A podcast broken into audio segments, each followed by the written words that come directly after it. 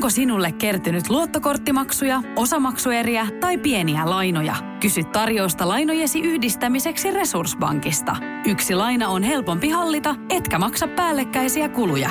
Resurssbank.fi Jos mä olisin sarjamurhaaja ja tappasin pelkästään prostituoituja. Ja sä hautaisit ne sun takapihalle. Niin, ja sit se olisi mun huoropuutarha. Moi, me ollaan Pauliina ja Justina ja tää on Huoropuutarha. Moi. Ja meillä on tällä, äh, tällä viikolla, tässä jaksossa vähän tämmönen teema. Tai Jep. miten sä sanoisit, että se on äidit, jotka tappaa? Joo, kyllä tää olisi vähän niinku semmonen Mothers Who Kill jakso. Äh, haluatko aloittaa? Joo, pidemmittä puhuetta sitten tähän ensimmäiseen. Mä oikeasti, mun tekee vaan mieli sanoa tähän alkuun, että tää on oikeasti ihan tosi masentava tapaus. Että niinku, Joo, siis musta tuntuu, että tämä jakso on vähän semmoinen, että jos on lapsia tai varsinkin pieniä lapsia, niin voi olla vähän rankempi kuunnella. niin. Mutta murhien kunta ei varmaan ihan kevyintä hommaa muutenkaan, mutta Niin. tähän ehkä vielä enemmän. Joo, eli mä kerron tuosta Mary Beth Thinningistä. Ja se oli siis nainen, joka sai 14 vuoden aikana yhdeksän lasta. Ja kaikki niistä kuoli taaperoina. Hmm. Vähän epäilyttävää. Joo, pikkusen. Mutta ilmeisesti ei ainakaan niinku lääkäreiden ja poliisien ja sosiaaliviranomaisten mielestä, ainakaan heti. Ja tota, ö, Mary Beth ja sen puoliso Joe sai ensimmäisen lapsensa Barbaran 1967 ja toisen lapsensa Josephin 1970. Mutta sitten vasta nämä traagiset tapahtumat alkoi, kun ne sai kolmannen lapsensa Jenniferin 1971 lopussa. Ja vain reilu viikkoa myöhemmin se Jennifer kuoli sairaalassa aivokalvon tulehdukseen. Ja myöhemmin ollaankin epäilty, että se Jennifer oli ainut Mary Bethin lapsista, joka olisi kuollut niin kuin NS-luonnollisista syistä. Ja sitten tämä Jenniferin kuolema sekä vuotta aiemmin tapahtunut sen Mary Bethin isän kuolema, uskotaan, että ne olisi niin kuin, no siis luonnollisestikin saanut sen Mary Bethin mielenterveyden järkkymään. Että totta kai kun on käynyt tämmöisiä perheessä kuolemantapauksia ja varsinkin ihan muutaman päivän ikäisen vauvan kuolema lähiaikana, totta kai se järkyttää kenen tahansa mielenterveyttä, mutta tämän on ehkä niin kuin sanottu olevan, en tiedä voiko sanoa jotenkin selittävä tekijä, laukaiseva niin, tekijä. Niin, ehkä laukaiseva tekijä tai semmoinen, ei se nyt var, varmaan ole ollut niinku ihan normaali siihenkään asti, ja sitten yhtäkkiä tuommoinen niinku tuo kokonaan uuden puolen siitä, että se vaan ehkä sitten laukaisee, tai en mä tiedä. Niin, se on, se on paha sanoa. Mm. Sitten tota, 20. tammikuuta 72, eli vain 17 päivää sen Jenniferin kuoleman jälkeen, tämä Mary Beth kiidetti kaksivuotiaan poikansa Josephin sairaalaan. Ja Joseph oli kärsinyt jonkunlaisen kohtauksen, mutta se toipui pian. Ja sitten ne lähetettiin sieltä sairaalasta kotiin ja katsottiin, että se on ihan kunnossa ja sillä ei ole mitään hätää. Mutta sitten vaan tunteja myöhemmin ne Mary Beth ja Joe palasi, mutta tällä kertaa ei ollut mitään tehtävissä. Ja Mary Beth sanoi, että se oli mennyt katsomaan päivä, päiväunilla ollutta poikaansa, joka oli niin kuin ollut jotenkin kietoutuneena peittoihin, ja sen iho oli sinertänyt. Ja se oli siis jo kuollut, kun se tuotiin sinne sairaalaan sillä kertaa, vain muutama tuntia myöhemmin. Ja tämän takia, kun siis tämän Mary Bethin selityksen takia tota, Josephille ei tehty ruumiinavausta, ja kuolinsyyksi sitten todettiin jonkunlainen Mä en, en, siis varmaan kaikissa lähteissä, mistä mä luin tästä, oli niin kuin eri kuolinsyy. Mm. Jotenkin tämmöinen äh, hengitys, verenkiertoelimellinen tai niin kuin sydän- ja verisuonitauteihin liittyvä jonkunnäköinen kohtaus. Mä en oikeasti mä en löytänyt mitään hyvää suomannosta. Mä löysin ainakin kolme eri versiota, että mi- mihin se oli kuollut. Tai siis mi- Okei. mitä epäiltiin kuolinsyyksi. Siis minkä ikäinen siis oli se Kaksivuotias. Okei, Vähän niin. vajaa kaksivuotias. Kun, onko se niinku kätkyt kuolema, mutta onko se niinku, ö, vähän vanhempi siitä? Tai niinku Joo, no kätkyt kuolema on silleen, että niin ensimmäisen Niin. vuoden Niin, aikana. että on se liian vanha siihen. Palataan kätkyt kuolemaan hetken päästä. Voi ei. Joo. Tästä sitten kuusi viikkoa myöhemmin Mary Beth tulee sairaalaan neljä ja puolivuotiaan Barbaran kanssa, eli siis tämän ensimmäisen lapsen kanssa, joka on nyt tähän, tässä, tällä hetkellä siis ainut, joka on enää hengissä. Ja sanoi, että se Barbara kärsi kouristuksista. Ja lääkärit olisi halunnut, että se Barbara olisi jäänyt yöksi sairaalaan tarkkailuun, mutta Mary Beth ei suostunut jättämään lastaan ja ne palasi sitten kotiin. Ja taas muutama tuntia myöhemmin ne äijät työr sairaalaan ja Barbara oli tajuton ja kuoli myöhemmin. Tällä kertaa kuolinsyyksi todettiin aivojen turvotus. Mutta sitten tässä, tässä tapauksessa jo poliisi otti sitten, tai poliisiin otettiin yhteyttä tämän Barbaran kuoleman tiimoilta, mutta sitten kun poliisi oli puhunut Barbaraa hoitaneiden lääkäreiden kanssa, sitä juttua ei ollut tutkia. Et ilmeisesti pystyttiin sanomaan tarpeeksi hyvin perusteen, että okei, täällä ei ole aivan turvatus, mutta mistä se oli sitten johtunut, vai oliko se vaan niin kuin johtunut syystä X. Niin, siis kyllähän tapahtuu Minkälaisista... kaikkea tommosia friikkejä Niin, että minkälaisista syistä joku aivojen turvatuskin voi tapahtua. Niin, en tiedä. Ja, mutta siis onhan toi niin, niin monta lasta, mutta siis toki tapahtuu kauheita Joo, asioita. Tämä on, niin... vasta, tämä on oikeasti vasta niin kuin alkua. Tämä on ihan järjetöntä, miten tähän ei puututtu aiemmin. Mä en oikeasti mä en ymmärrä. Ja tota, sitten sen kolmannen lapsen Barbaran kuoleman jälkeen Maribeth oli tosi pian taas raskaana, minkä tietysti ihmetytti vähän lähipiiriäkin, mikä nyt on ehkä ihan ymmärrettävää, että kolme lasta kuollut ja nyt taas heti seuraavaa tekemässä. Ja sitten kiitospäivänä 73 Maribethin ja Joan neljäs lapsi Timothy syntyi. Ja kolme viikon kuluttua Maribeth sanoi löytäneensä Timothyn kuolleena sängystään. Ja lääkärit ei löytänyt selvää kuolinsyytä taaskaan, ja nyt kuolema todettiin vain kätkyt kuolemaksi, ja, koska se oli vasta okay. muutaman viikon ikäinen. Jep. Ja sitten viides lapsi, Nathan, syntyi pääsiäisellä 75. Ei taas niin kuin pari vuotta tästä myöhemmin. Ja, ja siis onko nämä kaikki, niin kaikki saman miehenkin, siis sen aviomiehen? Okei. Okay. Sekin jotenkin outoa, että No joo, ehkä mä en sano mitään. Joo, no mä palaan tähänkin vielä myöhemmin, mutta mä koitin niin tässä vaiheessa etsiä, että mitä se mies oikein teki tässä välillä. Mä oon niin, niin löytänyt kaikki, kaikki research, tai siis kaikki mitä mä löysin keskittyi niin paljon vaan näihin lapsiin ja tähän Maribethiin. Mm. Mutta tota, sitten vaan viiden kuukauden ikäisenä se Maribeth toi elottoman Nathanin sairaalaan ja sanoi, että oli vaan niin huomannut, että Nathan oli lakannut hengittämästä ja kuollut. Ja jälleen kerran ei löytynyt mitään selitystä. Okei, kätkyt kuolema. Mutta siis mä rupesin oikeasti miettimään, että mä en oikeastaan edes tiedä, mikä kätkytkuolema on. Mutta mä löysin jotakin semmoista ainakin, että kun on tehty ruumiinavauksia tai niinku tutkittu, niin semmoisten vauvojen, jotka on kuollut kätkytkuoleman, niiden aivoista olisi löytynyt vähemmän jotakin hormonia, mitä normaalisti on ihmisillä, mikä niinku herättää sut silloin, jos sä lakkaat yön aikana hengittämästä. Okei, okay, joo. Mäkään tiedä sen tarkemmin. Mut siis joo, en mä katsoin vissi ainakin yksi semmoinen, mutta siis kun just oli silleen, että okei, okay, puhutaan, että okei, okay, jos niinku, vuodeikäinen, alle vuodeikäinen lapsi vaan kuolee, no okei, se on vaan kätkyt kuolema. Okei, mutta mikä se on? Tämä niin, niin kuin, niin. ei ole vaan niin kuin semmoinen kuolinsyy kuin kätkyt kuolema periaatteessa. Mä sanon kätkyt kuolema niin monta kertaa, että mä sanon se ihan miten sattuu. Se ei kuulosta enää sanalta ollenkaan. Ei niin. Joo. Viisi lasta kuollut viidessä vuodessa. Ja tässä, mitä lääkärit alkaa epäillä, on joku mystinen kuolemageeni. No, voi tai siis, okei, okay, nyt tälleen vähän raflaavasti sanottua kuolemageeni, mutta siis noin sanoa, että okei, okay, tämä on jotakin geneettistä, niin. mistä johtuu, mikä on kyllä mun mielestä todella outoa, että lääkärit ensimmäisenä miettii, että okei, okay, nämä asiat on kuullut niin neljällä, siis viisi lasta viidessä vuodessa, että varmaan joku geneettinen homma, että ei tätä varmaan kande tutkia pidemmälle. Niin. Joo, ja niin kuin tämän Maribeth ja John lähipiiri oli sitten vähän eri mieltä, että kun ne kaikki lapset oli vaikuttanut terveiltä ja niin kuin tosi tämmöiseltä eläväisiltä, ihan normaalilta vauvoilta ja taaperoilta ennen kuin ne oli kuollut.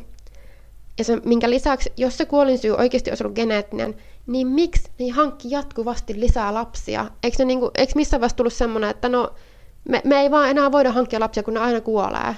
Niinpä, ja siis luulisin, että siinä vaiheessa on jo silleen surun murtamakin, tai siis toki sit, jos ne on silleen, mutta sitten tämä tuo meille syytä elää, vaikka ne muut lapset kuoli. Mutta siis silti on se ihan hirveä riski, niin. että jos selittämättömiin syihin olisi kuollut, niin miksi ne olisi Ja totta kai, jos ne oikeasti niin on kuullut, että ne Madebeth ja Jokan ei tiedä mitään syytä, niin on alkanut miettiä, että okei, no onkohan tämä geneettistä ja niin kuin, mitä tällä mm. seuraavalla sitten käy. Niin just tällä että ne on todellakin surun murtamia viisi lasta kuollut.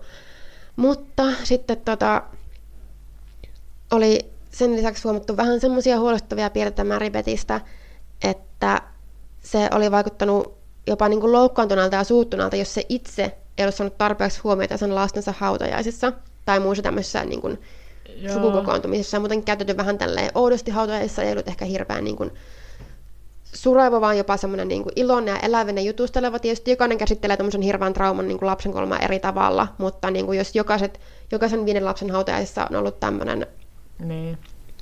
Niin ei, ei, kyllä siinä jotakin huolestuttavaa silloin on. Ja sitten lisää huolestuttavia käänteitä tämä Joe Thinning, eli siis Maribethin mies, joutui 74 sairaalaan barbituraattimyrkytyksen takia, ja se on siis, mitä käytetään niin kuin ilmeisesti unilääkkeissä ja rauhoittavissa lääkkeissä. Okay.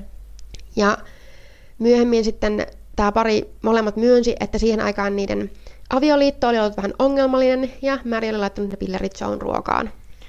Juu, ei. Joo. Oli niin kuin vaan tämmöinen välihuomio tässä, että ihan oikeasti, mitä tässä meneillään. Niin, ja kyllähän toi nyt on heti silleen, okei, okay, tää on sekopää muija. Tai siis niin kuin, to... Siis ihan oikeasti, ihan vaan niin kuin sekopää muija. Niin, ja siis just tolleen niin kuin sen luonteenpiirteet on tommosia, että se pystyy laittamaan miehensä ruokaan jotain rauhoittavia, niin joo, että se nyt mitenkään hirveän hyvä tyyppi on. Joo. Ja sit, tota, eli vuoden 75 lopussa oli siis kuollut tämä viimeisin lapsi. Ja 78 Maribeth ja Joe adoptoi pojan, Michaelin. Ja niin kuin, oikeasti jos kukaan olisi, jos kenelläkään olisi ollut mitään epäilyksiä, että tässä nyt oikeasti on jotakin hamaraa, että ei vaan ole mitään luonnollisia, että tässä ei vaan ole ihan hirveän huono tuuri, niin ne ei todellakaan olisi saanut adoptoida yhtään mitään. Mm. Ja samaan aikaan Maribeth oli myös raskaana. Ja se synti tytön, Mary Francisin, kaksi kuukautta sen adoption jälkeen. Ja tota, no, molemmat lapset sitten tuli kokemaan saman kohtalon kuin kaikki viisi aiempaakin.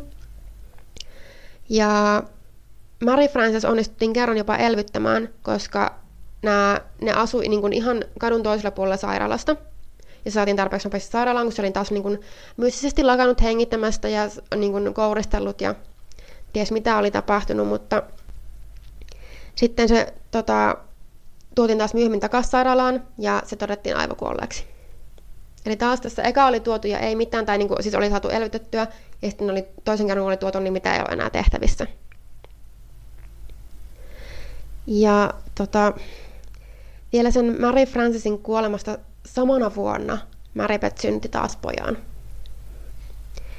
Ja siis äh, Jonathanin. Ja Jonathan oli siis seitsemäs lapsi. Mulla meni itselläkin jo kaikki lapset ja kuolemat ja kaikki niin kuin ihan sekaisin, että siis tämä on aivan järjetöntä, tässä ei ole mitään järkeä. Joo, siis mäkin rupesin tuossa yhdessä laskemaan sille oikein monesti, kun tässä joutuu kuole- niin kuin kuulemaan vielä, että mm. siis joo, kauheata. Ja tota, myös Jonathan lakkasi mystisesti hengittämästä 13 kuukauden iässä ja kuoli. Ja tämä taas laitettiin, okei, okay, no se oli 13, että se oli vähän yli vuoden, mutta niin kuin kätkyt kuolemaksi, kun ei kerran mitään syytä äkilliselle kuolemalle ei löydetty. Ja tota, mä oon kertonut mun muistinpanoihin, että hei, haloo nyt oikeesti. Joo, se on ihan naurettavaa, että noin monta samasta perheestä. Ja... Niin. Sitten oli tämä Michael, adoptoitu lapsi, ja se kuoli kaksi ja puoli vuotiaana, kun Maribeth toi sen sairaalaan ja sanoi, että Michael oli ollut aamulla tosi sairas ja niin kuin ihan semmoinen niin veltto ja siihen ei oikein sanonut mitään kontaktia. Ja kun se oli tullut sen Michaelin sairaalaan, niin se oli ollut tajuton. Ja tosi pian sen sairaalan tuomisen jälkeen Michael kuoli. Ja nyt kuolinsyytutkinnassa löydettiin niin kuin viittauksia keuhkokuumeeseen, mutta ei niin paljon, että se olisi aiheuttanut kuoleman. Ja nyt tässä alkaa viimein vähän enemmän nämä epäilykset heräämään, koska siis... Joo, siis mä menisin äsken sanoa, että onko ne oikeasti ollut sille, että aina kun se tulee sinne sairaalaan, koska mä oletan, että se on kuitenkin varmaan sama sairaala, missä on käynyt, mm. niin onko ne hoitajat ollut sille, ei taas. Tai niin. siis niin kuin, pakkohan siellä olla samoja ihmisiä, jotka on silleen, taas sun lapsi kuolee. Tai niin, kuin, niin että jotakin epäilyttävää tässä nyt on pakko olla. Mutta joo, koska se Michael oli adoptoitu, niin ei voinut enää laittaa jonkun kuolemageenin piikkiin näitä kuolemia, tai että okei, tämä voi olla oikeasti jotain hirveätä geneettistä.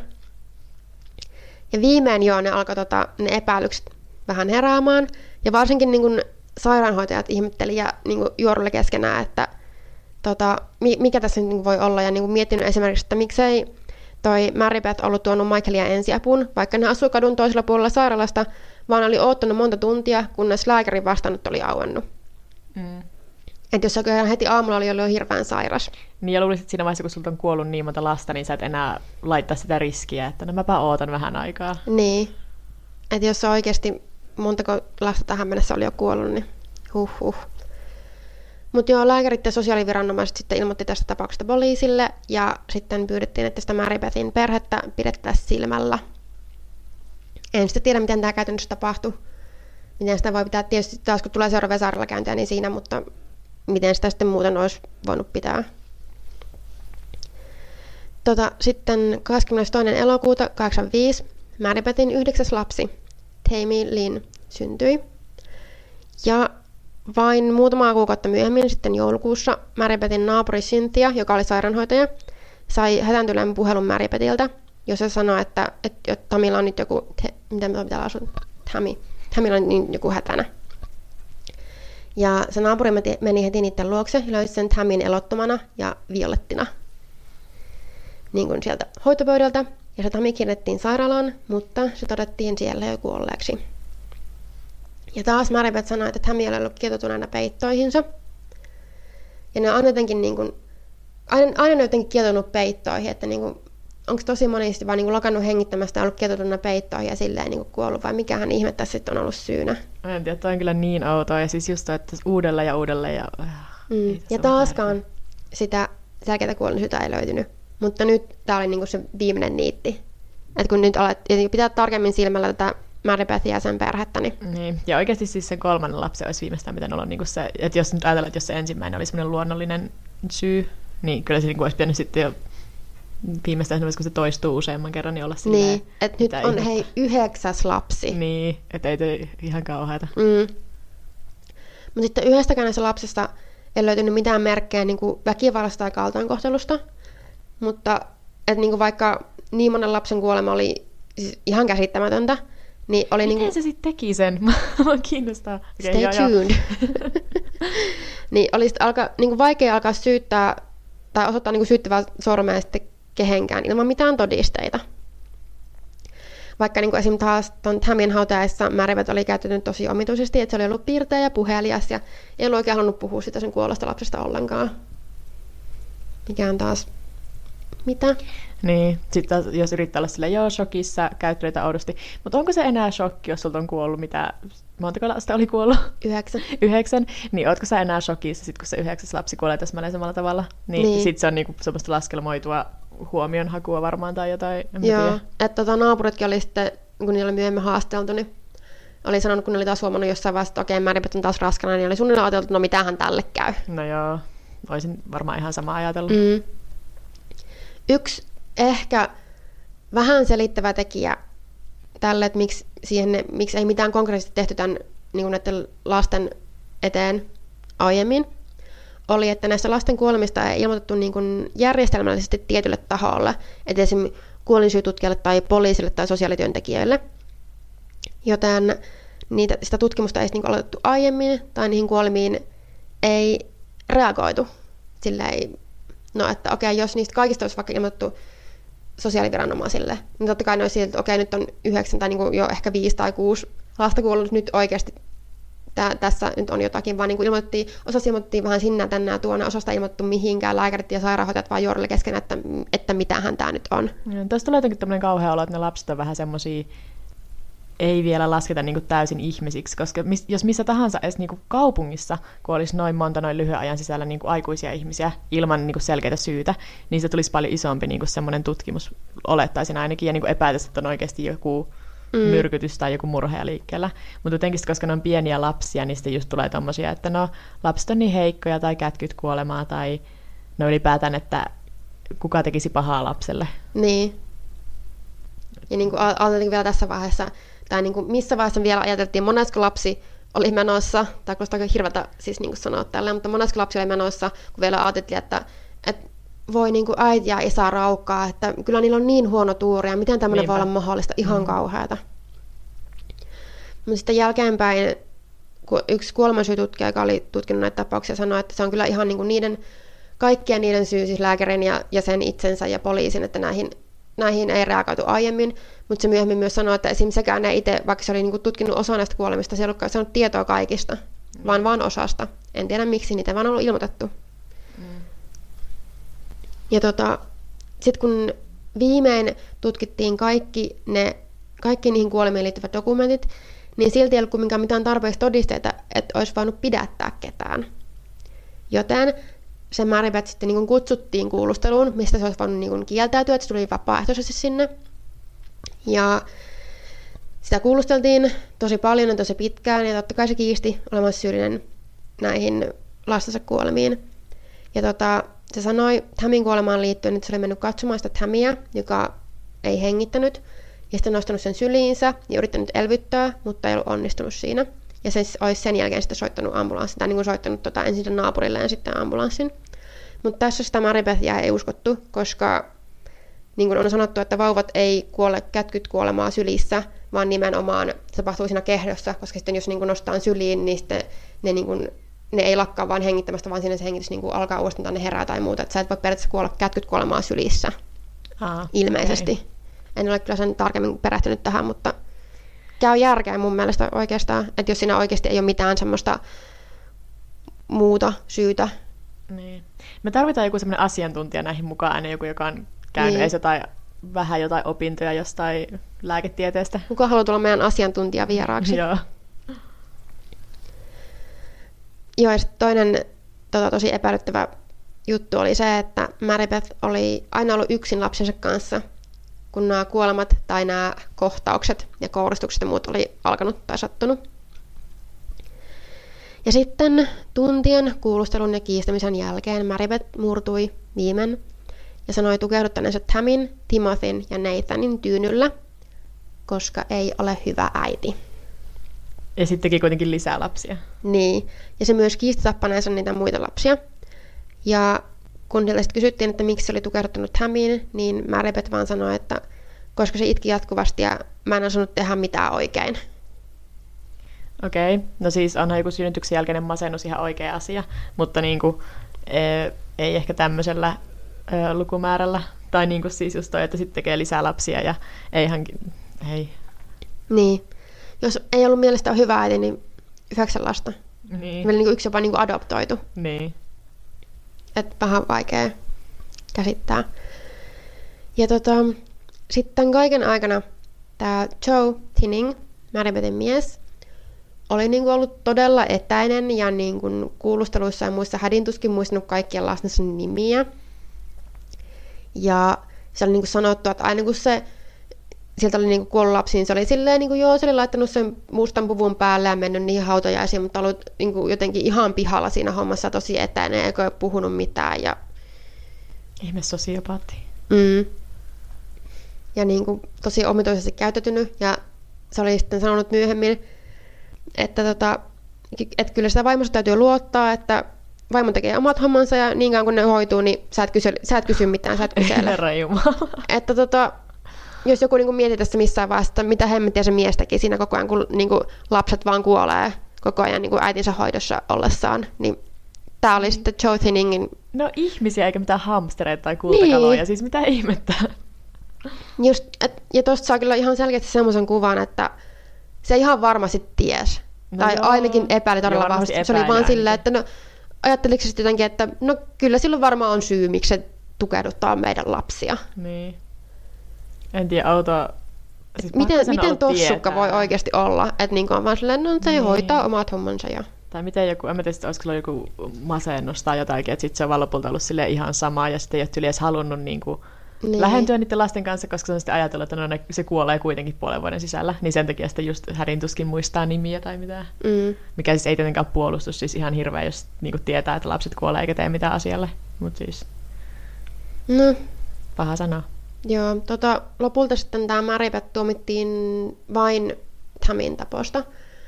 Ja siis sanoi niin kuin tappaneensa tai tukehduttaneensa noin kolme lastaan, mutta niin kuin kaikki muut se kiisti. Ja se tuomittiin 80 vuodeksi vankilaan, tai niin kuin se oli niin 20 vuodesta elinkautiseen, mikä se niin kuin 20 to life. Mä en oikein ikinä tiedä, mitä se tarkoittaa tai mitä se pitäisi suomentaa. En mäkään, mutta joo. Mutta kumminkin, ja se on hakenut ehdonalaiseen 2007, 2009, 2011, 2013 ja 2015, mutta kaikki tota, pyynnöt on hylätty, ja jokaisella kerralla on niin kun katsottu, että Maribeth ei ole katunut tekojaan aidosti, että se on ollut semmoista pintapuolista ja estettyä. Eikö se olisi aika vanha jo nyt? Olikohan se 74 vai 5 nyt? Joo. Et mä en tiedä, että ehkä se tänä vuonna, jos on niin kuin joka toinen vuosi aina hakenut silleen, ja viimeksi 2015 haki ehdonalaisen, niin varmaan olisi nyt hakemassa.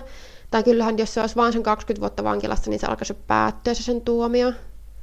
Mutta mä en oikein löytänyt mitään tuorta tietoa tästä tapauksesta, että, että tota, mitä sille nykyään kuuluu, tai onko se taas hakenut ehdonalaiseen vai mikä on homman nimi. Musta tuntuu, että jos olisi päässyt ehdonalaiseen, niin siitä olisi kyllä joku uutinen jossain. Että aika usein Niin. semmoisesta, että jos joku väkivaltaisesta rikoksesta tuomittu pääsee ehdonalaiseen, niin kyllä joku muukin kuin semmoinen pieni paikallinen lehti, niin kyllä ne yleensä uutisoi sitten semmoisista. Mm, totta. Mutta tota, ja mä, san- sanoa tähän loppuun vielä se, että miksi mä valitsin tämän Maria Beth Inningin tapauksen, on se, koska tässä niinku on toi Munch- Munchausen by proxy oireyhtymä, eli siis mm. niinku, tää oli suomennettu välillinen Munchausenin oireyhtymä. Miten toi pitäisi lausua? Mikä?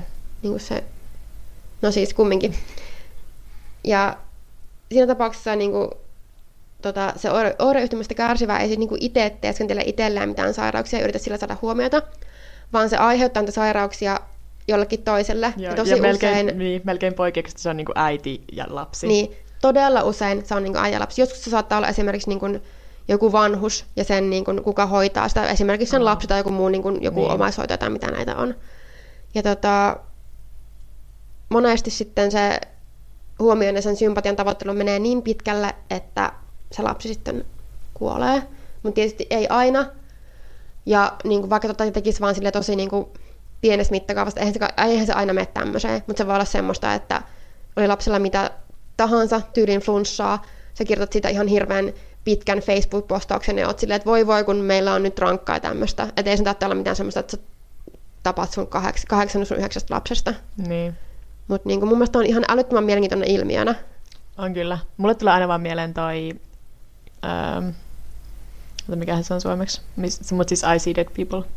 Siis kuudes aisti. Itse mä, mä, mä etin sitä suomenkielistä nimeä silleen, ota mikä se on, mutta joo, kuudes aisti, koska siinä on toi O.C. Marissa pienenä, Joo. jonka äitillä on se mun proxy. Mm. Okei, okay, onko se siinä? Joo, tämä oli tässä tämmöinen Ihan- ihan, super kauhea. mega masentava. Joo, no mulla ei ole kyllä yhtään sen piirteen pitää mun, äm, koska mulla on ö, ehkä tunnetuin tai ainakin yksi tunnetuimmista tapauksista tämmöisestä äidistä, joka tappaa lapsiaan, nimittäin Diane Downs. Mm. Joo, Diane Downs on amerikkalainen nainen, joka vuonna 1983 murhasi yhden lapsensa ja yritti murhata kaksi muuta. Ja mä tosiaan tässä ihan alussa myön, niin puhun näistä murhina, vaikka tämä keissi ihan kuuluisi siitä, että tämä Diane itse ei vielä tähänkään päivään mennessä ole tunnustanut näitä tekoja. Joo. Ja tota, mä luin tästä semmoista kirjaa kuin Unrulin Small Sacrifices, josta mä luin sen ilmaisen näytteen verran, mutta se oli kuitenkin joku neljä vai viisi ekaa lukua. Että aika paljon tästä niin kuin, nyt perustuu sit siihen kirjaan ja sitten loput artikkeleihin. Ja siis mun pitää ehkä ostaa se kirja mun Kindlelle, kun se oli aika hyvä, tai vaikuttelikin tosi hyvälle. Ja sitten siitä kirjasta on tehty myös semmoinen leffa niin kuin, niin kuin televisio varten, missä Farah Fawcett näyttelee tätä Diane. Voi katsoa. Joo, mutta siis niinku, tosi usein tämmöisten niinku made for TV-leffojen kanssa käy, niin mä en löytänyt sitä leffaa mistään. Ah, no joo, se voi olla, että se on näytetty jossain Lifetimella. ja joo, sitten... suunnilleen varmaan. Niin. Mutta okei, jotta missään olisi mitään järkeä, niin mennään ihan jutun alkuun. Eli Diane Downs syntyi vuonna 1955, ja kaikkien juttujen perusteella, mitä mä luin siitä, niin se vaikutti, että se oli semmoinen tosi normaali lapsuus. Että vähän konservatiiviset vanhemmat, ja tämä Diane vähän sitten kapinoi, mutta ei niinku mitään, mikä olisi pistänyt silmään semmoisena traumaattisena kokemuksena tai muuta. Ja se tutusti sen tulevaan aviomieheen Steven jo lukiossa, ja ne meni aika nuorena naimisiin. Mutta sitten se Diana ja Steven avioliitto ei ollut mitenkään kovin onnellinen. Mutta sitten ne sai niiden ensimmäisen lapsen, Kristiin, vuonna 1974. Se lapsen syntymä ei hirveästi helpottanut muutenkin vaikeaa avioliittoa, mutta Diane ilmeisesti nautti tosi paljon sitä raskaana olemisesta ja äitiydestä, ehkä siksi, kun se sai sitten huomiota siinä. Joo. Ja sitten tota, parin toinen lapsi, Cheryl Lynn, syntyikin vain vuosi ton Kristiin jälkeen. Ja sitten, tämä on vähän outo yksityiskohta, mutta mä luin yhdestä lähteestä, että se Steve olisi ollut sitä mieltä, että kaksi lasta on tarpeeksi ja että se olisi sammannut vasektomian. Mutta sitten vuonna 1979 se Diane kuitenkin on raskaana ja synnyttää pojan Danin. Mutta sitten, että se Steve olisi niinku pysynyt kuitenkin yhdessä vielä Dianen kanssa, että sitä ei olisi niinku haitannut, että se tietää, että se Danny ei ole sen biologinen lapsi. Niin, että oliko se niinku halunnut niin paljon lisää lapsia kautta niin paljon olla taas raskaana. Joo, ja siis toi Dianahan oli vähän silleen kuuluisa siitä, että se oli vähän semmoinen, että siis se petti tota Stevie koko ajan. Joo. Mutta sitten mä en niinku ole varma tosta, että oliko sillä oikeasti vasektomia. Mutta sitten mä ajattelin, että sillä ei ole niin paljon väliä, niin mä en sitten mennyt hirveästi kaiveleen siitä, koska ne on yhdessä sen jälkeen enää vuoden. Ja sitten vuonna 1980 Steve ja Diane eroaa. Ja sitten kolme vuotta myöhemmin, myöhään illalla toukokuussa 83, Mackenzie Vilameten sairaalan pihaan ajaa auto, josta nousee Diane pyytään apua ja kertoen, että joku ampui hänen lapsiaan. Hoitajat löytää veritahraisesta autosta kolme lasta. Kahdeksanvuotiaan Kristiin, joka on tajuton, kolmevuotiaan Danin, joka oli tajuissaan, mutta halvaantunut vyötäröstä alaspäin, ja seitsemänvuotiaan Cherilin, joka oli lyhistyneenä etupenkin lattialla, eikä hoitajat meinanneet ensin edes huomata sitä. Cheryl oli kuollut jo sairaalaan saapuessaan. Ja siis se, siinä kirjassa on niin kertoo yksi näistä hoitajista, että miten ne oli oikeasti niin kuin lähtenyt pois siitä autolta, ja sitten se Diane oli huutanut, että siellä on vielä yksi. Ja sitten ne oli vasta huomannut, koska se äh, Cheryl oli ollut semmoisen niin kuin jonkun villapaidan alla lyhistyneen siellä lattialla. Voi ei. Ja se oli tosiaan ollut mm. jo niin kuin ihan kuollut siinä vaiheessa. Ja se oli kuitenkin, tai no, että se itse oli kumminkin sanonut vielä, että tota... Joo, se oli sanonut, että siellä on vielä yksi. Ei edes, että Cheryl on vielä siellä, vaan Niin, tai sille, että hei, haluat, mulla on kolme lasta, vaan sille, siellä on vielä yksi. Joo. Kaikilla näistä lapsista oli ampumahaavoja yläruumiissa. Muistaakseni Daniela oli jopa kaksi, se oli vasta kolmevuotias, niin se oli niin kuin tosi rankkaa sinne niin kuin pienen lapsen ruumiille, että ammutaan kahdesti keskivartalon tai yläruumiiseen.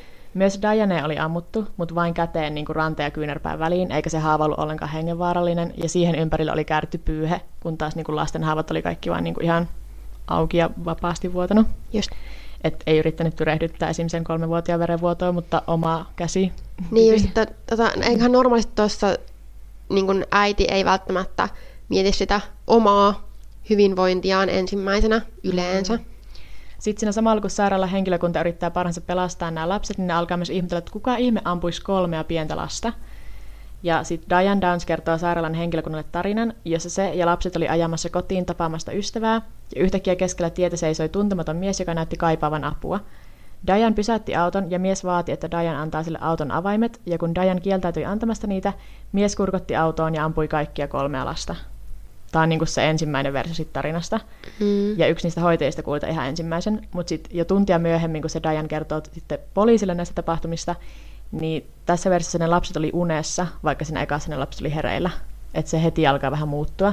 Mutta okei, laitetaanpa shokin piikkiin vielä niin tässä vaiheessa.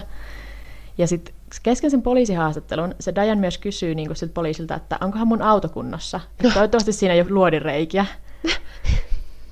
Joo, mikä on niin kuin tosi outoa. Tuossa olisi mä jumalauta oikeasti. Joo, siis sun kolme Nyt pientä lasta hakki. taistelee hengestä ja sit sä oot silleen, onkohan mun autokunnassa. Mutta ihmiset tekee outoja asioita, kun ne on shokissa. Niin, mä että tuon voi laittaa semmoisen piikkiin, että... Mm. Mutta... Ja sitten no. totta kai tämä käynnistää tosi suuren poliisioperaation, koska ne poliisit niinku uskoo, että siellä saattaa olla vapaalla jalalla oleva ampuja, mutta mitään ei löydy. Ne poliisit yrittää kerätä Dianelta kaiken mahdollisen tiedon, ja Diane kertoo tosi mielellään. Se puhuu ja puhuu, ja poliisit jopa kehuu niin se muistia ja sanoo, että no sun on pakko olla aika älykäs, kun sä muistat näin paljon. Just Mi- mihin Diane vastaa, on olemassa kahdeksan älykkyyden tasoa. Minä olen tasolla seitsemän. Okei. Okay. Tämäkin on niin kuin, ihan samaa tämmöistä niin ihmettelyä niin tuossa munkin keissä, että et oikeasti hei, et, mitä helvettiä. Joo. Ja sitten kans niitä semmoisia haastatteluja, mitä on kuvattu ihan kameralle, niin niissähän näkee, että se hymyilee tosi paljon, kun se puhuu sen kuolleista tai kuolemaisilla olemista lapsista, mikä on myös silleen outoa, tosi outoa. Joo. Um, Okei, okay, sitten Diane kuvailee ampujaa valkoiseksi mieheksi, jolla on takkuiset hiukset.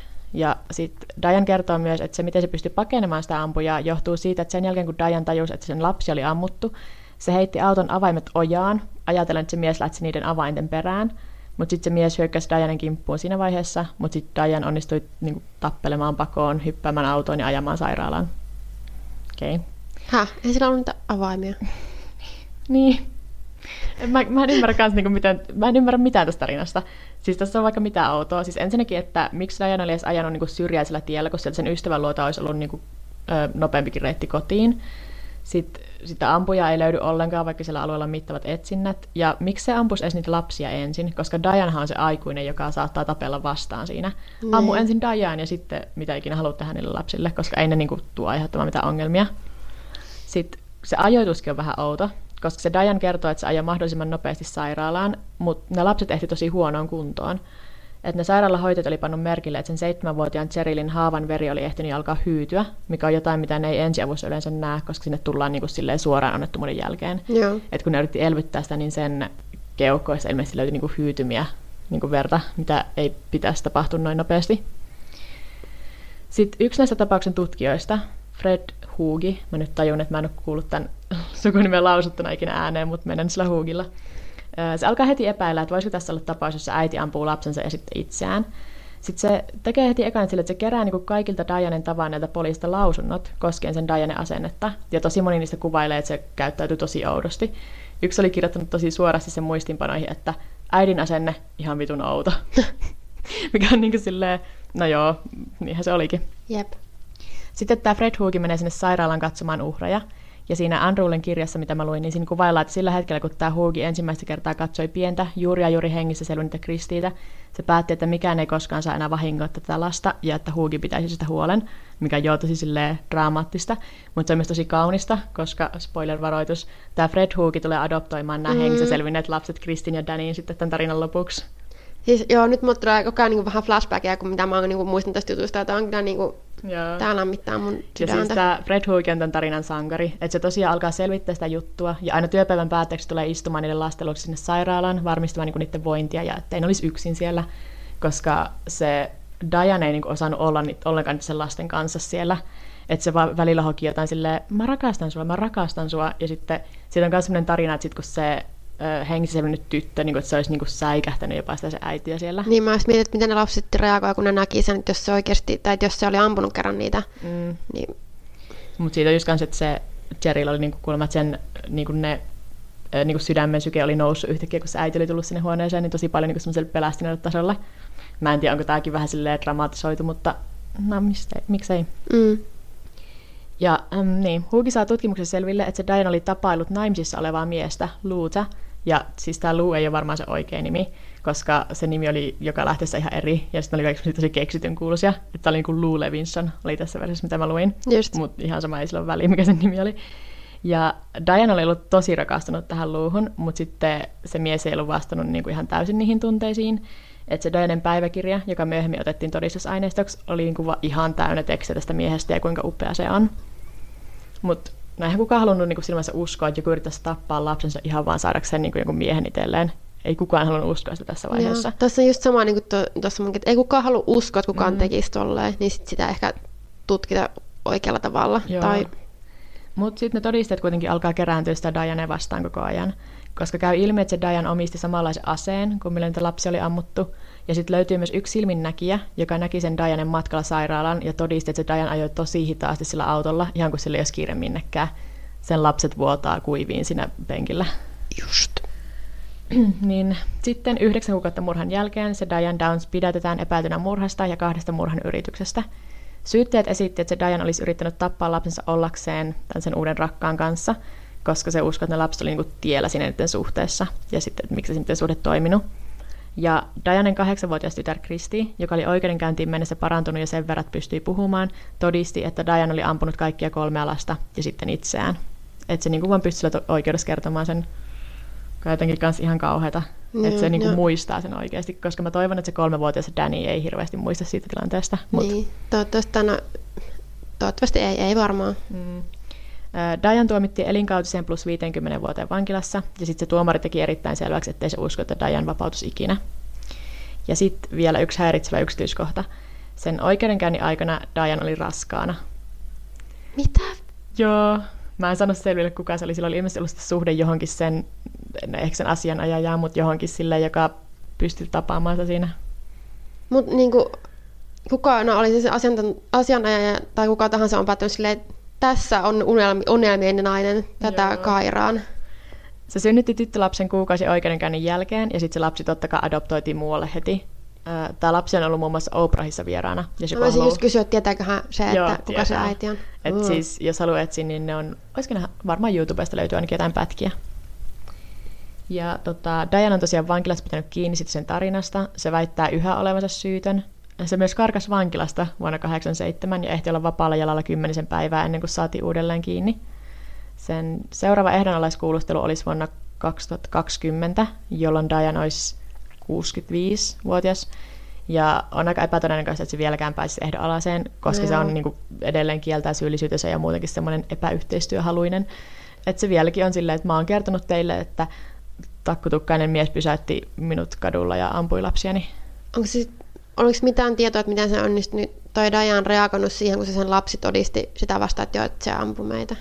Mä en löytänyt siitä mitään, mutta ehkä se väittää jotenkin, että koska se on niin nuori se lapsi, niin jotain, että se ei yli muista. Tai, koska niin. siis sehän lapsitodistajissa ehkä on sitten semmoinen, että voi olla niin kuin helposti manipuloitavissa. Niin.